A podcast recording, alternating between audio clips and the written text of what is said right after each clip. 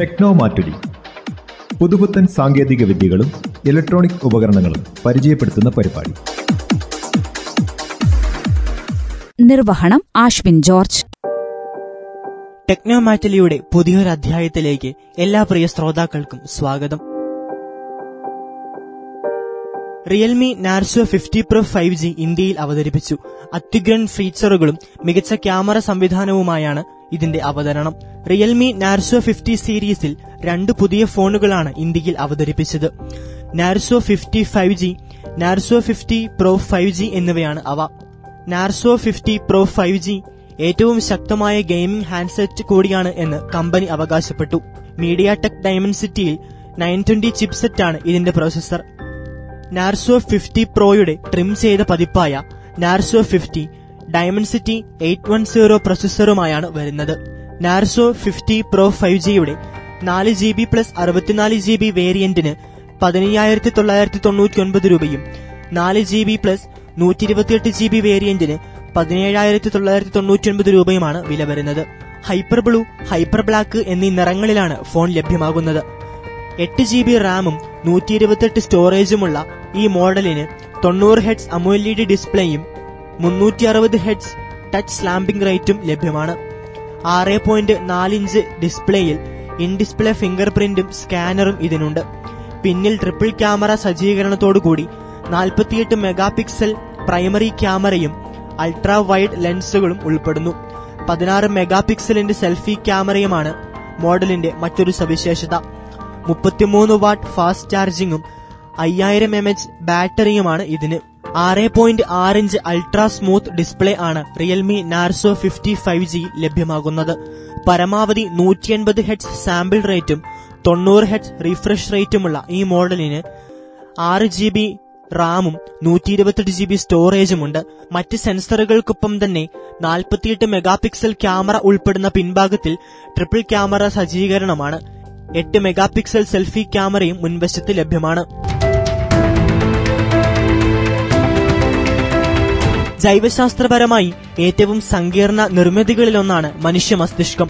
ഇന്നും മുഴുവനായി പിടികിട്ടിയിട്ടില്ലാത്ത തലച്ചോറിൽ വലിയ ഇടപെടൽ നടത്താനാകുമോ എന്ന പരീക്ഷണങ്ങളിലാണ് ന്യൂറോ സയൻസ്. പ്രായമായവരിലും മറ്റും കണ്ടുവരുന്ന ടിനിറ്റസ് എന്ന തുടർച്ചയായി ചെവിയിൽ മൂളൽ കേൾക്കുന്ന രോഗാവസ്ഥ ന്യൂറാലിങ്ക് വഴി ഭേദമാക്കാനാകുമെന്ന് അവകാശപ്പെട്ടിരിക്കുകയാണ് ഇലോൺ മസ്ക്. മസ്തിഷ്കത്തിൽ ആകെ 85 ബില്യൺ ന്യൂറോണുകളും അവക്കിടയിൽ 100 ട്രില്യൺ ബന്ധങ്ങളുമുണ്ടെന്നാണ് കണക്കാക്കപ്പെടുന്നത്. ഇത് പ്രപഞ്ചത്തോട് ഉപമിക്കുകയാണെങ്കിൽ ക്ഷീരപഥത്തിലെ 400 ബില്യൺ നക്ഷത്രങ്ങൾക്ക് തുല്യമാണ് എണ്ണത്തിലെന്ന് പറയേണ്ടി വരും. ഇലോൺ മസ്കിന്റെ സ്റ്റാർട്ടപ്പ് കമ്പനിയായ ന്യൂറാലിങ്ക് കമ്പ്യൂട്ടറിനും തലച്ചോറിനുമിടയിൽ പ്രവർത്തിക്കുന്ന ഒരു ന്യൂറോ പ്രോസ്തെറ്റിക് ഉപകരണം കണ്ടെത്തിയിട്ടുണ്ട്. ഒരു നാണയത്തിന്റെ വലിപ്പമുള്ള ചിപ്പ് തലയോട്ടിക്കും തലച്ചോറിനുമിടയിൽ ശസ്ത്രക്രിയയിലൂടെ സ്ഥാപിക്കുകയാണ് ചെയ്യുന്നത്. തലച്ചോറിലെ ന്യൂറോണുകളുമായി ഇതിന്റെ ആയിരക്കണക്കിന് നാരുകൾ നേരിട്ട് ബന്ധിപ്പിച്ചിരിക്കും. തലമുടിയുടെ 1/4 കനം മാത്രമാണ് ഓരോ നാരിനും ഉള്ളത്. തലച്ചോറിൽ ഘടിപ്പിച്ച ഈ ഉപകരണം പുറത്തുള്ള കമ്പ്യൂട്ടറുമായി ബ്ലൂടൂത്ത് സാങ്കേതിക വിദ്യയിലൂടെ ബന്ധിപ്പിക്കും. നാഡികളുമായി ബന്ധപ്പെട്ട ഈ അസുഖങ്ങൾ പരിഹരിക്കാൻ ന്യൂറാലിങ്ക് ഉപകരണങ്ങൾ സഹായിക്കുമെന്നാണ് പ്രതീക്ഷ. മറവി രോഗം, നട്ടെല്ലിനുണ്ടാകുന്ന ആഘാതത്തെ തുടർന്ന് അരയ്ക്ക് താഴെ തളരുന്ന അവസ്ഥ, കൈകാലുകൾ തളർന്ന അവസ്ഥ, അപസ്മാരം എന്നിവയ്ക്ക് ഇതുവഴി പരിഹാരമുണ്ടാകുമെന്നും ഇലോൺ മസ്ക് അവകാശപ്പെടുന്നു. 2016 ന്യൂറാലിങ്ക് ആരംഭിച്ചപ്പോൾ മുതൽ ന്യൂറോ സയൻസിൽ അതിവിദഗ്ധരായവരുടെ സേവനം ഉറപ്പാക്കാനുള്ള ശ്രമങ്ങൾ കമ്പനി നടത്തിയിരുന്നു. ടിനിറ്റസ് 2027 ആകുമ്പോഴേക്കും പരിഹരിക്കാനുള്ള മാർഗം കണ്ടെത്തുമെന്നാണ് മസ്കിന്റെ അവകാശവാദം. ചെവിയിൽ തുടർച്ചയായി മുഴക്കം കേൾക്കുന്ന രോഗാവസ്ഥയാണിത്. പ്രായമായവരിൽ സാധാരണയായി കാണപ്പെടുന്ന ആരോഗ്യ പ്രശ്നമാണിത്. ഉൾച്ചെവിയിലെ തലച്ചോറുമായി ബന്ധിപ്പിക്കുന്ന വെസ്റ്റിബുലോ കോക്ലിയർ നെർവ് എന്ന ഞരമ്പിന് തകരാറ് സംഭവിക്കുന്നതാണ് ഇതിന് കാരണമാകുന്നത്. ഉറക്കെയുള്ള ശബ്ദം, പരുക്കുകൾ, രക്തയോട്ടിക്കുണ്ടാകുന്ന തകരാറുകൾ എന്നിവയെല്ലാം ടിനിറ്റസിന് കാരണമാകാറുണ്ട്. നിലവിൽ ഈ അസുഖത്തിന് ഫലപ്രദമായ ചികിത്സയില്ല. ഒറ്റനോട്ടത്തിൽ നടക്കാത്ത കാര്യമായൊക്കെ തോന്നുമെങ്കിലും ഇതിന് പിന്നിലെ ശാസ്ത്ര സാധ്യത തള്ളിക്കളയാനാവുന്നതല്ല. 1960 മുതൽ തന്നെ ന്യൂറൽ ഇംപ്ലാന്റ് ഉപകരണങ്ങൾ മനുഷ്യർ ഉപയോഗിച്ചു തുടങ്ങിയിട്ടുണ്ട്. കേൾവി തകരാറ് പരിഹരിക്കുന്നതിനായുള്ള കോക്ലിയർ ഇംപ്ലാന്റുകളായിരുന്നു ഇതിൽ തുടക്കത്തിലേത്. വർഷം 60 പിന്നിട്ടതോടെ വലിയ മാറ്റങ്ങൾ ഇത്തരം ഇംപ്ലാന്റുകൾ ഉണ്ടാക്കിയിട്ടുമുണ്ട്. ടിനിറ്റസിന് ചികിത്സിക്കാൻ വേണ്ട സാധ്യത ഈ ചികിത്സാ മേഖലയിലുണ്ടെന്ന് തന്നെയാണ് വലിയ ശതമാനം ന്യൂറോ സയന്റിസ്റ്റുകളും കരുതുന്നത്. OCD അഥവാ ഒബ്സസീവ് കമ്പൾസീവ് ഡിസോർഡറും തലച്ചോറിലെ തകരാറുകളും ഓട്ടിസവുമെല്ലാം പരിഹരിക്കുവാൻ ന്യൂറോലിങ്കിന് സാധിക്കുമെന്നാണ് പ്രതീക്ഷിക്കുന്നത്. ന്യൂറോ സയന്റിസ്റ്റുകളുടെ ശാസ്ത്രഭാവിയിലുള്ള ശുഭപ്രതീക്ഷയായും മസ്കിന്റെ അവകാശവാദത്തെ കരുതാം. ന്യൂറാലിങ്കിനെ ക്ലാസ് 3 മെഡിക്കൽ ഉപകരണമായാണ് FDA കരുതുന്നത്. വൈദ്യശാസ്ത്ര ഉപകരണമെന്ന നിലയിൽ ഏറ്റവും കൂടുതൽ അപകട സാധ്യതയുള്ള വിഭാഗമാണിത്. FDA യുടെ നിയന്ത്രണങ്ങളും നിർദ്ദേശങ്ങളും പാലിച്ചാൽ മാത്രമേ ന്യൂറാലിങ്കിന് മനുഷ്യരിൽ പരീക്ഷിക്കാനുള്ള അനുമതി ലഭിക്കുകയുള്ളൂ. മറ്റു ജീവജാലങ്ങളിലുള്ള വിശദമായ പരീക്ഷണങ്ങളിലൂടെ അപകടരഹിതമാണെന്ന് ഉറപ്പിച്ചാൽ മാത്രമേ മനുഷ്യരിൽ ന്യൂറാലിങ്ക് ചിപ്പുകൾ പരീക്ഷിക്കുവാനാകൂ. ന്യൂറാലിങ്ക് പരീക്ഷണങ്ങളെ തുടർന്ന് ചില കുരങ്ങുകൾ ചത്തുപോയത് വിവാദമായിരുന്നു. മൃഗസംരക്ഷണ ഏജൻസികളും സംഘടനകളും ന്യൂറാലിങ്ക് പരീക്ഷണങ്ങൾക്കെതിരെ രംഗത്തു വന്നിരുന്നു. ഇതൊക്കെ വിരൽ ചൂണ്ടുന്നത് മനുഷ്യനിൽ ന്യൂറാലിങ്ക് പരീക്ഷണങ്ങൾക്ക് കടമ്പകൾ ഏറെയുണ്ടെന്നാണ്. FDA അനുമതി ലഭിച്ചു കഴിഞ്ഞാൽ മനുഷ്യരിൽ പരീക്ഷണം ആരംഭിക്കാനാകും. ആ ഘട്ടത്തിൽ പോലും എപ്പോൾ വിപണിയിലേക്ക് ഈ ഉപകരണം എത്തുമെന്നോ എത്രത്തോളം വില നൽകേണ്ടി വരുമെന്നോ ഉറപ്പിക്കാനാകില്ല. അസാധ്യമെന്ന് കരുതുന്ന പലതും സ്വപ്നം കാണുകയും പ്രാവർത്തികമാക്കുകയും ചെയ്തയാളാണ് എലോൺ മസ്ക്. അതുകൊണ്ട് ന്യൂറാലിങ്കിലൂടെ മസ്തിഷ്ക സംബന്ധമായ രോഗങ്ങൾക്ക് ഒരു പരിഹാരമുണ്ടാകുമെന്ന് തന്നെ കരുതാം. കഴിഞ്ഞ ഏതാനും വർഷങ്ങളായി പറഞ്ഞു കേട്ടിരുന്ന AR VR ഹെഡ്സെറ്റ് ആപ്പിൾ അടുത്ത വർഷം അവതരിപ്പിച്ചേക്കും. ഹെഡ്സെറ്റിന് 14 ക്യാമറകൾ ഉണ്ടായിരിക്കുമെന്നും അത് ഉപയോഗിക്കുന്നവരുടെ തനി സ്വരൂപം വെർച്വലായി അതേപടി പുനഃസൃഷ്ടിക്കുവാൻ കെൽപ്പുള്ളതായിരിക്കുമെന്നും ദി ഇൻഫർമേഷന്റെ റിപ്പോർട്ടിൽ പറയുന്നു. ഓരോ ക്യാമറയും ഉപയോക്താവിന്റെ മുഖം സൂക്ഷ്മമായി ട്രാക്ക് ചെയ്ത് യഥാർത്ഥ മുഖഭാവവും ചുണ്ടിന്റെ ചലനങ്ങളും പിടിച്ചെടുത്ത് ഒരു ആർട്ടിഫിഷ്യൽ ഇന്റലിജൻസ് സ്വരൂപമായി മറുതലയ്ക്കുള്ള ആൾക്ക് അയക്കുമെന്നാണ് കരുതുന്നത്. iPhone നിർമ്മാണത്തിന്റെ മേൽനോട്ടം വഹിച്ചത് സ്റ്റീവ് ജോബ്സ് ആയിരുന്നെങ്കിലും അതടക്കമുള്ള നിരവധി ആപ്പിൾ ഉപകരണങ്ങളുടെ രൂപകൽപ്പനയ്ക്ക് പിന്നിലെ മാസ്റ്റർ മൈൻഡ് ബ്രിട്ടീഷുകാരനായ സർ ജോനാഥൻ പോൾ ഐവ് അല്ലെങ്കിൽ ജോണി ഐവ് ആയിരുന്നു. ആപ്പിൾ കമ്പനിയെ 1990-കളുടെ അവസാനം ആസന്ന മരണത്തിൽ നിന്ന് രക്ഷിച്ചത് അദ്ദേഹം ഡിസൈൻ ചെയ്ത iMac, iPod തുടങ്ങിയ ഉപകരണങ്ങളായിരുന്നു.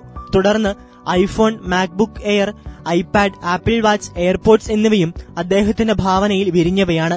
കമ്പനിക്കായി 27 വർഷത്തെ സേവനത്തിന് ശേഷം ഐവ് 2019 ആപ്പിളിൽ നിന്ന് രാജിവെച്ച് സ്വന്തം കമ്പനിയായ ലവ് ഫ്രം സാൻഫ്രാൻസിസ്കോയിൽ ആരംഭിച്ചു. ഇപ്പോൾ ഏറ്റവും മികച്ച അനുഭവം നൽകുന്ന മാജിക് ലീപ് കമ്പനിയുടെ ഹെഡ്സെറ്റ് പ്രവർത്തിപ്പിക്കുന്നത് പോലെ ബാറ്ററിയുമായി കണക്ട് ചെയ്തുള്ള ഉപകരണം എന്ന ആശയമാണ് ഐവിന്റെ മനസ്സിൽ. എന്നാൽ ആപ്പിളിന്റെ ഹെഡ്സെറ്റിന്റെ അന്തിമ രൂപം ഇത്തരത്തിലായിരിക്കുമോ എന്ന് ഉറപ്പില്ലെന്ന് റിപ്പോർട്ടിൽ പറയുന്നു.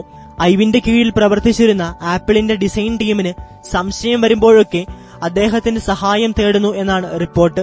ബാറ്ററി, ക്യാമറകൾ എവിടെ പിടിപ്പിക്കണം, മൊത്തം രൂപകൽപ്പന എങ്ങനെയായിരിക്കണം തുടങ്ങിയ കാര്യങ്ങളിലെല്ലാം ആപ്പിൾ ഐവിന്റെ സഹായം തേടി. അതേസമയം ആപ്പിളിന്റെ ആദ്യ ഹെഡ്സെറ്റ് ഗെയിമിംഗ് താൽപര്യക്കാർക്കുള്ളതായിരിക്കില്ല എന്നും പറയുന്നു. ഇത് 2023 പുറത്തിറക്കുമെന്നാണ് ഏറ്റവും പുതിയ റിപ്പോർട്ടുകൾ പറയുന്നത്. മുഖ്യധാര ടെക്നോളജിയെ ഇന്റർനെറ്റിന് അപ്പുറത്തേക്ക് കൊണ്ടുപോകാനുള്ള പരിശ്രമം വർഷങ്ങളായി നടന്നുവരികയാണ്. ഇതിനായി ടെക്നോളജി കമ്പനികൾ പ്രതീക്ഷ പുലർത്തുന്ന മേഖലകളിലൊന്ന് AR VR സാങ്കേതികവിദ്യയാണ്. യഥാർത്ഥ ലോകം സാങ്കേതികവിദ്യയുടെ സഹായത്തോടെ കൃത്രിമമായി അസ്വാഭാവികത കുറച്ച് സൃഷ്ടിച്ച് അനുഭവിപ്പിക്കുക എന്നതടക്കമുള്ള സാധ്യതകളാണ് തുടക്കത്തിൽ ആരായുന്നത്. വിദേശത്തിരിക്കുന്ന ആൾ അതേ രീതിയിൽ നമുക്ക് മുന്നിൽ പ്രത്യക്ഷപ്പെടുക എന്ന് പറയുന്നത് നിശ്ചയമായും മാറ്റം കൊണ്ടുവന്നേക്കും. മെറ്റ കൊണ്ടുവരാൻ ഒരുങ്ങുന്ന മെറ്റാവേഴ്സിൽ ഇത്തരം കൃത്രിമ സ്ഥലങ്ങളും സൃഷ്ടിക്കാം. ഇവിടെ 200-ൽ അധികമോ പേർക്ക് എത്തി സംസാരിക്കാം, സല്ലപിക്കാം. ഇപ്പോൾ സ്മാർട്ട് ഫോണിൽ നോക്കിയിരിക്കുന്നവരുടെ കണ്ണുകളിലെങ്കിലും കാണാം. ഇത്തരം ഹെഡ്സെറ്റ് ഉപയോഗിക്കുന്നവർ അവരുടെ വെർച്വൽ ഇടത്തേക്ക് പോകുമ്പോൾ എന്തു പറ്റുമെന്നുള്ളതൊക്കെ കണ്ടു തന്നെ അറിയണം. ഇതേ ശ്രേണിയിലെ തൊട്ടുമുന്നിലെ പ്രൊസസ്സറിനേക്കാൾ 10% അധികം CPU GPU മികവുമായി ക്വാൾക്കം കമ്പനിയുടെ Snapdragon Gen 1 Plus പ്രൊസസ്സർ പുറത്തിറക്കി. AI പ്രകടനത്തിൽ 20% മികവ് പ്രതീക്ഷിക്കുന്നു. മുൻ വേരിയന്റുകളെ പോലെയല്ലാതെ പ്രൊസസ്സർ ചൂടാകുമ്പോൾ പ്രകടന മികവ് കുറയുന്ന പോരായ്മയും കുറയ്ക്കാനുള്ള ശ്രമം ഉണ്ടായിട്ടുണ്ടെന്നും പറയുന്നു. മഹത്തായ സ്വപ്നങ്ങൾ കാണൂ എന്നുള്ളത് ഇംഗ്ലീഷ് ഭാഷയിലെ ഒരു ചൊല്ലാണ്. ചൊവ്വയിൽ മനുഷ്യ കോളനി സ്ഥാപിക്കണമെന്നും മനുഷ്യരുടെ തലച്ചോറിൽ ചിപ്പുകൾ സ്ഥാപിക്കണം എന്നുമുള്ളതൊക്കെ ബൃഹത്തായ മറ്റു മനുഷ്യർ സ്വപ്നം കാണാത്ത പദ്ധതികൾ ആവിഷ്കരിക്കുക മാത്രമല്ല അവ നടപ്പാക്കാൻ ഇറങ്ങിത്തിരിച്ച വ്യക്തിയും കൂടിയാണ് ഇലോൺ മസ്ക്. ലോകത്തെ ഏറ്റവും വലിയ കോടീശ്വരനായ മസ്കിനെ കുറിച്ച് ചെറിയ സ്വപ്നങ്ങൾ കാണുന്ന ആൾ എന്ന ആരോപണം ആർക്കും ഉയർത്താനാവില്ല. അതിനാൽ തന്നെ അദ്ദേഹം $44 ബില്യൺ മുടക്കി സമൂഹ മാധ്യമമായ ട്വിറ്റർ ഏറ്റെടുക്കുമ്പോൾ അതിൽ അസാധാരണമായ ഉദ്ദേശങ്ങൾ എന്തൊക്കെയോ ഉണ്ടെന്ന് ചിന്തിക്കാതിരിക്കാൻ തരമില്ല. ലോകത്തെ വാഹന നിർമ്മാണ മേഖലയെ ടെസ്ല കമ്പനി കൊണ്ട് പൊളിച്ചെഴുതി. ബഹിരാകാശ പര്യവേഷണ മേഖലയെ ദിശമാറ്റാൻ സ്പേസ് എക്സിനെയും മസ്ക് പ്രയോജനപ്പെടുത്തി. അപ്പോൾ ട്വിറ്റർ ഏറ്റെടുക്കലിൽ ബൃഹത്തായ ഉദ്ദേശങ്ങൾ ഉണ്ടാകാതിരിക്കുമോ എന്ന ചോദ്യത്തിന് പ്രസക്തിയേറെയാണ്. ട്വിറ്ററിനെ കുറിച്ച് മസ്കിന് അവിശ്വസനീയമായ പദ്ധതികൾ തന്നെയുണ്ടെന്ന് കരുതാതിരിക്കുന്നത് എന്തിന്? എന്നാൽ ഇക്കാര്യങ്ങൾ വരും വർഷങ്ങളിലായിരിക്കും മൊത്തമായി വ്യക്തമാകുക. എന്തായാലും അദ്ദേഹത്തിന്റെ ട്വിറ്റർ ഏറ്റെടുക്കൽ ലക്ഷ്യങ്ങളെക്കുറിച്ച് ഇപ്പോൾ ലഭ്യമായ വിവരങ്ങൾ ദി ന്യൂയോർക്ക് ടൈംസ് അടക്കമുള്ള മാധ്യമങ്ങൾ റിപ്പോർട്ട് ചെയ്തിരിക്കുന്നത് പരിശോധിക്കാം. ഇപ്പോൾ $500 കോടി വാർഷിക വരുമാനം ലഭിക്കുന്ന ട്വിറ്ററിൽ നിന്ന് 2028 $2,640 കോടി ഉണ്ടാക്കും. മസ്കിന്റെ കീഴിൽ പ്രവർത്തിക്കാൻ ഒരുങ്ങുന്ന ട്വിറ്റർ പരസ്യത്തിൽ നിന്ന് മൊത്തം വരുമാനത്തിന്റെ 45% മാത്രം നേടാനാണ് ഉദ്ദേശം. ഇത് 2020 90% പരസ്യത്തിൽ നിന്ന് $1,200 കോടി, വരിസംഖ്യ ഇനത്തിൽ $1,000 കോടി ഉണ്ടാക്കുക എന്നത് മസ്കിന്റെ തുടക്ക സ്വപ്നങ്ങളിലൊന്നാണ്. ഡേറ്റ ലൈസൻസിംഗ് തുടങ്ങിയ പദ്ധതികളിലൂടെയായിരിക്കും മറ്റു വരുമാനം വരിക. മസ്കിന്റെ കീഴിൽ 2023 തന്നെ ട്വിറ്റർ പേയ്മെന്റ് ബിസിനസ് വഴി $1 ബില്യൺ ഉണ്ടാക്കും. ഇത് വർഷാവർഷം വർദ്ധിപ്പിക്കും. ഇപ്പോൾ ഈ വരുമാനം നാമമാത്രമാണ്. പേപാൽ പോലെയൊരു പണമടയ്ക്കൽ സംവിധാനത്തിനും തുടക്കമിട്ടവരുടെ പട്ടികയിൽ മസ്കുമുണ്ട്. അതിനെ പ്രിയങ്കരമാക്കിയ ഡിജിറ്റൽ പേയ്മെന്റ് സംവിധാനങ്ങൾ ട്വിറ്ററിലേക്കും എത്തിയേക്കാം. സമൂഹ മാധ്യമങ്ങളുടെ ജയപരാജയങ്ങളുടെ കാര്യത്തിൽ നിർണായകമായ പങ്കുവഹിക്കുന്നതാണ് ഒരു ഉപയോക്താവിൽ നിന്ന് എന്ത് വരുമാനം കിട്ടുന്നു എന്നത്. കഴിഞ്ഞ വർഷം ട്വിറ്ററിന് $24.83 ആയിരുന്നു. ഇത് 2030 $30.22 ആക്കാൻ മസ്ക് ഒരുങ്ങുന്നു. ട്വിറ്റർ മേധാവിയടക്കം ഇപ്പോഴുള്ള 100 കണക്കിന് ജോലിക്കാരെ മസ്ക് പുറത്താക്കിയേക്കും. തുടർന്ന് 2025 എത്തുമ്പോഴേക്കും ട്വിറ്റർ ജീവനക്കാരുടെ എണ്ണം 11,072 വർദ്ധിപ്പിക്കും. ഇപ്പോൾ ഏകദേശം 7,500 പേരാണ് കമ്പനിയിലുള്ളത്. എന്നാൽ ജോലിക്കാരുടെ എണ്ണത്തിൽ ചാഞ്ചാട്ടമുണ്ടാകുമെന്ന് മസ്ക് പറയുന്നു. നിലവിലുള്ള പലരുടെയും പ്രകടനം നേരിട്ട് വിലയിരുത്തിയ ശേഷം ഇഷ്ടമില്ലാത്തവരെ പുറത്താക്കി പുതിയ ആളുകളെ കൊണ്ടുവരാനാണ് മസ്കിന്റെ ഉദ്ദേശമെന്നാണ് കേൾവി. മൈക്രോസോഫ്റ്റ് സ്ഥാപകനും ലോകത്തെ ഏറ്റവും വലിയ മറ്റൊരു ധനികനുമായ ബിൽ ഗേറ്റ്സും മസ്കിന്റെ ട്വിറ്റർ ഏറ്റെടുക്കലിനെ കുറിച്ച് അഭിപ്രായം രേഖപ്പെടുത്തി. മസ്കിന്റെ വരവ് ട്വിറ്ററിന്റെ സ്ഥിതി മോശമാക്കാം എന്നാണ് അദ്ദേഹം അഭിപ്രായപ്പെട്ടത്. എന്നാൽ താൻ ഉദ്ദേശിച്ചത് എന്താണെന്ന് വിശദീകരിക്കാൻ നിന്നില്ല. പിന്നീട് വാൾസ്ട്രീറ്റ് ജേണൽ സംഘടിപ്പിച്ച കമ്പനി മേധാവികളുടെ സമ്മേളനത്തിൽ അദ്ദേഹം നടത്തിയ പ്രസ്താവന ഇതുമായി കൂട്ടുവെക്കാമെന്ന് പറയുന്നു. COVID-19 തുടങ്ങിയ സമയത്ത് വാക്സിൻ വിരുദ്ധർ നിറഞ്ഞാടുകയും മഹാമാരി പടർന്നതിലെ പ്രധാന വില്ലൻ ഗേറ്റ്സ് ആണെന്നും പ്രചരിക്കുകയും ചെയ്തിരുന്നു. തുടക്കത്തിൽ മസ്കും വാക്സിനെ പിന്തുണച്ചിരുന്നില്ല. ഗേറ്റ്സ് ഇപ്പോൾ ചോദിച്ചിരിക്കുന്നത് വാക്സിനെ കുറിച്ച് മസ്കിന്റെ ഇപ്പോഴത്തെ അഭിപ്രായം എന്താണെന്നാണ്. അല്ലെങ്കിൽ ബിൽഗേറ്റ്സ് ആളുകളെ ട്രാക്ക് ചെയ്യുന്നു എന്ന വാദത്തെക്കുറിച്ച് മസ്ക് എന്തു പറയുന്നു എന്നാണ്. അതേസമയം മിടുക്കരായ എഞ്ചിനീയർമാരെ ചേർത്ത് കമ്പനികൾ നടത്തി പണം വാരുന്നത് മാത്രമാണ് പ്രധാനമെങ്കിൽ മസ്ക് അവിശ്വസനീയമായ കഴിവുള്ള വ്യക്തിയാണ് എന്നും ഗേറ്റ്സ് കൂട്ടിച്ചേർത്തു. വാട്സാപ്പ് ഗ്രൂപ്പുകളിൽ നിന്ന് ആളുകൾക്ക് ആരുമറിയാതെ പുറത്തു പോകാം. ഇതിനായുള്ള സൗകര്യമൊരുക്കാനുള്ള ശ്രമത്തിലാണ് കമ്പനി. ഇഷ്ടമല്ലാത്തതും ശല്യമായതുമായ ഗ്രൂപ്പുകളിൽ നിന്ന് അംഗങ്ങൾ അറിയാതെ തന്നെ പുറത്തു പോകുവാൻ ഇതുവഴി സാധിക്കും. ഫാമിലി ഗ്രൂപ്പുകളും റെസിഡൻസ് ഗ്രൂപ്പുകളിലുമെല്ലാം ഇത്തരത്തിലുള്ള പല ആളുകൾ താല്പര്യമില്ലാത്തവരാണ്. മറ്റു പലരുടെയും നിർബന്ധം മൂലം അംഗമാകേണ്ടി വന്ന ഗ്രൂപ്പുകൾ അവഗണിക്കാൻ പുതിയ സൗകര്യത്തിലൂടെ സാധിക്കും. നിലവിൽ ഒരു ഗ്രൂപ്പിൽ പുതിയ അംഗത്തെ ചേർക്കുമ്പോഴും ആരെങ്കിലും പുറത്താക്കുമ്പോഴും ആരെങ്കിലും സ്വയം ഗ്രൂപ്പിൽ നിന്ന് പുറത്തു പോകുമ്പോഴുമെല്ലാം അക്കാര്യം ഒരു അറിയിപ്പായി മറ്റംഗങ്ങളെ കാണിക്കുന്ന രീതി വാട്സാപ്പിലുണ്ട്. ഗ്രൂപ്പുകളിൽ നിന്ന് പുറത്തുപോയാലുള്ള ആളുകളുടെ ചോദ്യം ചെയ്യലും അവഗണനയും ഭയന്ന് ആരും അതിന് ശ്രമിക്കാറില്ല. വാട്സാപ്പ് പുതിയ സൗകര്യം ഒരുക്കുന്നതായി WABetaInfo വെബ്സൈറ്റാണ് റിപ്പോർട്ട് ചെയ്തത്. ഇത് പ്രകാരം ഗ്രൂപ്പിൽ നിന്ന് പുറത്തുപോയാൽ ഗ്രൂപ്പ് അഡ്മിന് മാത്രമേ കാണാൻ സാധിക്കുകയുള്ളൂ. മറ്റംഗങ്ങളാരും ഇത് അറിയുകയില്ല. ഗ്രൂപ്പുകളിൽ നിന്ന് നിശബ്ദമായി പുറത്തുപോകാൻ സാധിക്കുമെന്ന സൗകര്യം അവതരിപ്പിക്കുമെന്ന് ദിവസങ്ങൾക്ക് മുമ്പ് കമ്മ്യൂണിറ്റീസ് ഫീച്ചർ വിശദമാക്കുന്നതിനിടെ വാട്സാപ്പ് പ്രഖ്യാപിച്ചിരുന്നു. എന്നാൽ എന്നു മുതൽ ഇത് ആളുകൾക്കെല്ലാം ലഭിക്കുമെന്ന് വ്യക്തമല്ല. ടെക്നോമാറ്റിലിയുടെ ഇന്നത്തെ അധ്യായം ഇവിടെ പൂർണ്ണമാകുന്നു. സാങ്കേതിക രംഗത്തെ പുതുപുത്തൻ വിശേഷങ്ങളുമായി ടെക്നോമാറ്റിലിയുടെ മറ്റൊരധ്യായത്തിൽ കാണാം. നിർവഹണം ആശ്വിൻ ജോർജ്.